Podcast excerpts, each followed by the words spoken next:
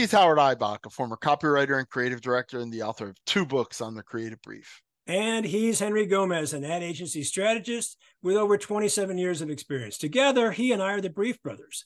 We love talking about creative briefs, briefing, and advertising. We're back for another episode, Henry, and today I'm going to take advantage of uh, having been tagged on LinkedIn by a former student of mine who clued me into a discussion by some creatives. And let me just show you the post. And it is the basis for our topic today, which essentially is what is the role of creatives in not just the creative brief, but what the creative brief is meant to ask of us. So let me just show you what I what I came across. This is the this is the post that my my young friend Harrison Gibbons tagged me on. It's stuff about advertising. There are a number of followers, and there are some creatives who are who are involved in this particular or this group. And on this post, it says creatives love to complain about creative briefs. And here are a list of things that this particular poster wanted to complain about. Well, first of all, I think this is great that creatives are speaking up, stepping up and speaking up about the creative brief and speaking what they think needs to be done and to make the briefs better. That's awesome. That's important. But as I was reading through the points that this particular creator was making, I stopped on this one here. It says, Tell me the deliverables first. The super detailed list of deliverables can, can come later in the brief, but I want some context before we dive into the information. Without that setup, I'm going to be thinking about videos and out of out of home ideas as you're going through the brief. And then at the end, you'll tell me we're doing only one social post. All right, that's an interesting point. But I think on a larger point, this is something that I think is very predictable. When I do my workshops and I show examples of great briefs, I show the Hulu brief that you wrote, that we wrote, that you, we did together, but you wrote it for an episode, series of episodes we did last year. And I show the Kiwi brief and I show a bunch of other briefs. And I set these up as being examples of great briefs. And what they have in common is none of them list deliverables, not one. Sometimes they'll say, we just want the big idea. The Hulu brief said, we, we want a whole brand campaign. And that sometimes intimates what the deliverables are. But my argument is this, and it comes down to four words idea first, tactic second. Now, there, there is an exception to that, but let me just make my point. It's not only the creative's responsibility to be part of the brief and to contribute to the brief so that it's not a surprise during the during the creative briefing. But the creative should go further and say let me come up with an idea and then i can recommend some best tactics that will go with this idea. Now sometimes as i said there's an exception. If we do a lot of above the line advertising media has to be purchased in advance. If you do a lot of tv if you do you know paid digital Sometimes you got to buy that well in advance and you don't have any control over that. But that does not mean that there are other things that a creative can recommend that the tactic reflects the idea. So, my argument here is creatives need to take a more active role in deciding what could be a great tactic for the idea they come up with. Don't wait for those tactics to be presented to you. Don't allow them to just be presented to you get involved and make a recommendation. And I think that'll have a, a huge impact on the outcome of the campaign. What do you think, Henry? I think you're wrong. No, I'm just kidding. I listen. I, I I think every situation is different. Okay, when we did the Hulu brief, we were looking at it as if it were a pitch, mm-hmm. and when you have a pitch, things are much more wide open. I mean, you mentioned the example of when media is bought in advance. That's not just a sometimes example. That's the majority of the time. When you're working actively with a client from year to year, the media choices have been determined it, before even the strategist sits down to write the brief for the assignment. So some of those pieces of the puzzle have already been put in place. Um, so, uh, you know, if the client needs six second, uh, you know, pre roll videos for YouTube because that's what they bought, I got to tell the creatives that's what we're doing. Otherwise, they're going to spend time coming up with stuff that isn't part of the plan. That doesn't mean that if they don't, if they come up with something that isn't a six second video, that they can't present that in addition to doing what we call the homework, right? Which what we were assigned to do the six second video in this example doesn't mean that they can't come up with something else. But the truth is, a lot of times we know already what what we're gonna have to do. To me, the interesting thing about this post is, and you kind of glossed over it, that the post assumes that there's going to be deliverables on the brief.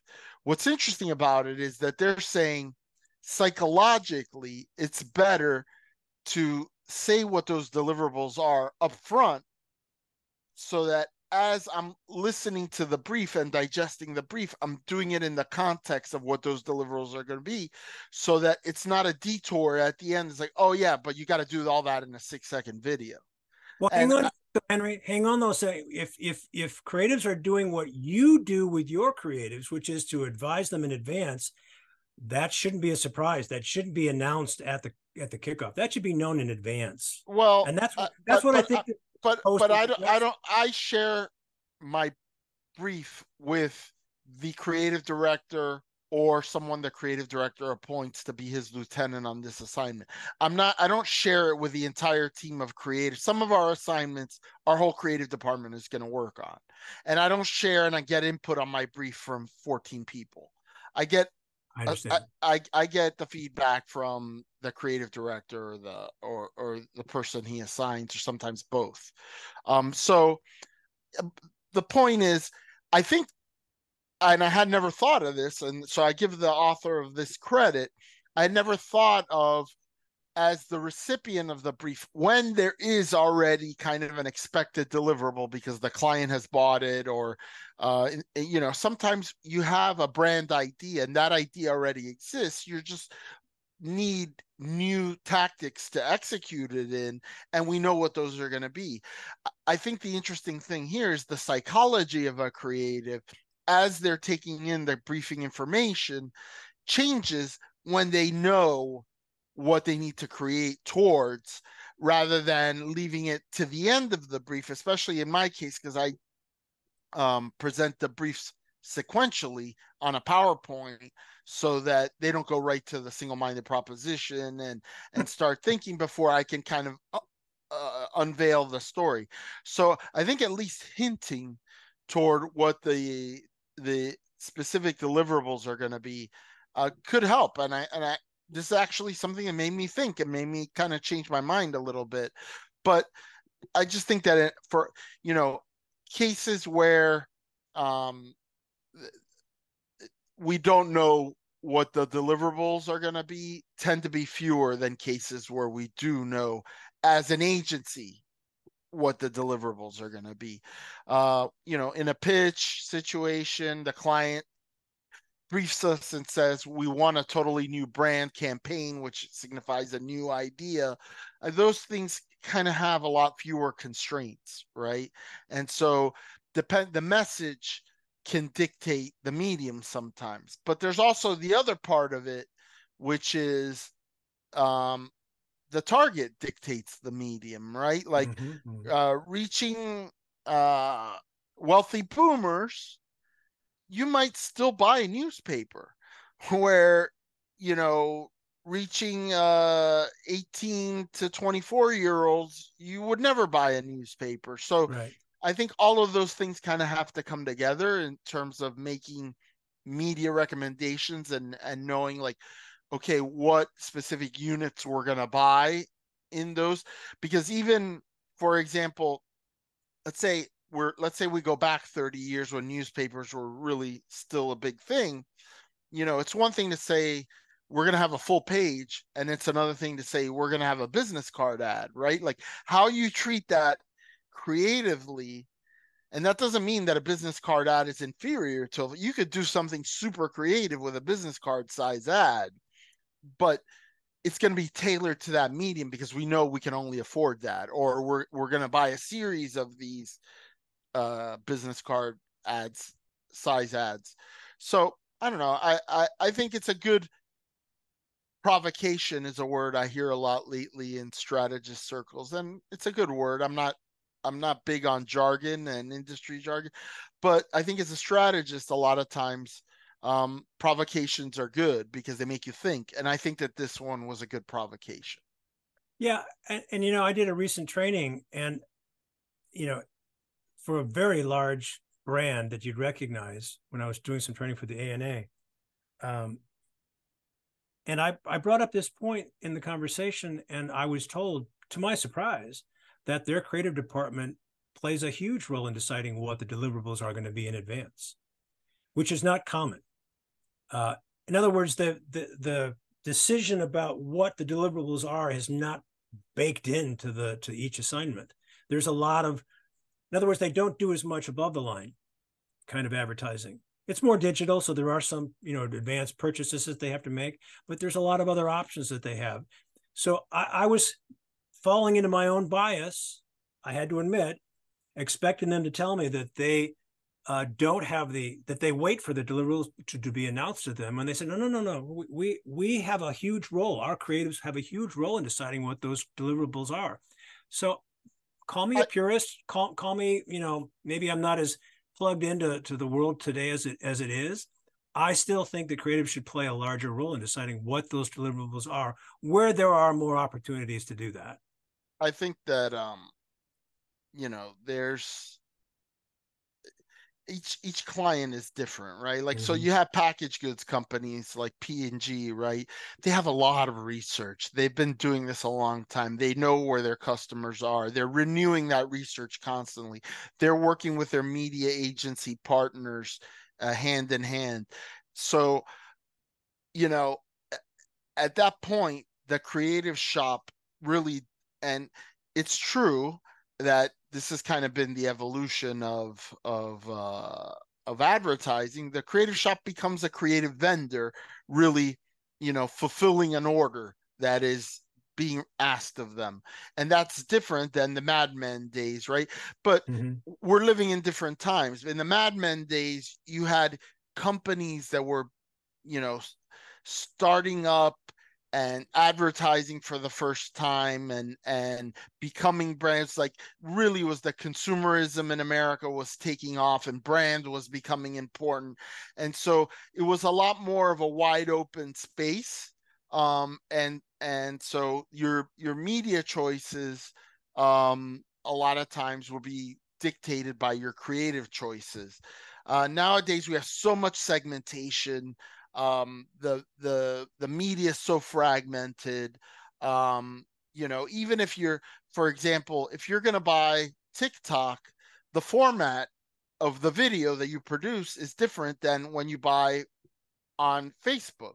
You know that's not the same as with tv 30 years ago right? Like you know tv had you know a four by three aspect ratio. Now it's mm-hmm whatever it is now the the you know the more letterbox style of of but you made one commercial and it ran on all the networks. Now you make a video you gotta well you gotta have a, a version for tiktok you gotta have a version for instagram you gotta have a, a version for facebook. So it's kind of important to know those things up, up front and you know what what you're going to be doing. And if if you're not going to be using Instagram and Facebook and only TikTok that kind of also affects things right? Because what people go to those media for and interact with them is different even though they're similar platforms. So i think it's it's just one of those things that there's there there isn't a hard there shouldn't be a hard and fast rule on whether deliverables need to be on the brief.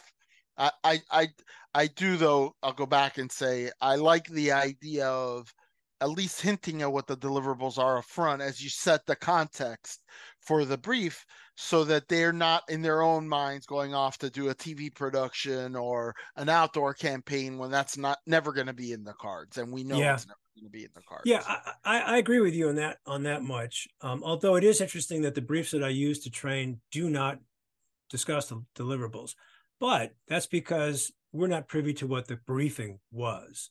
So, for example, when we when we talked to Sarah about the Kiwi brief, that was an outdoor campaign. I was out of home. I'm sure that was that was known in advance. Now, that was the first time they'd done the campaign because they had just won the client. Uh, but I've also used a creative brief for a British agency, a London agency that was doing uh, promotional work for the 2003 British or Summer Olympics in England, in the, in the UK, for the BBC.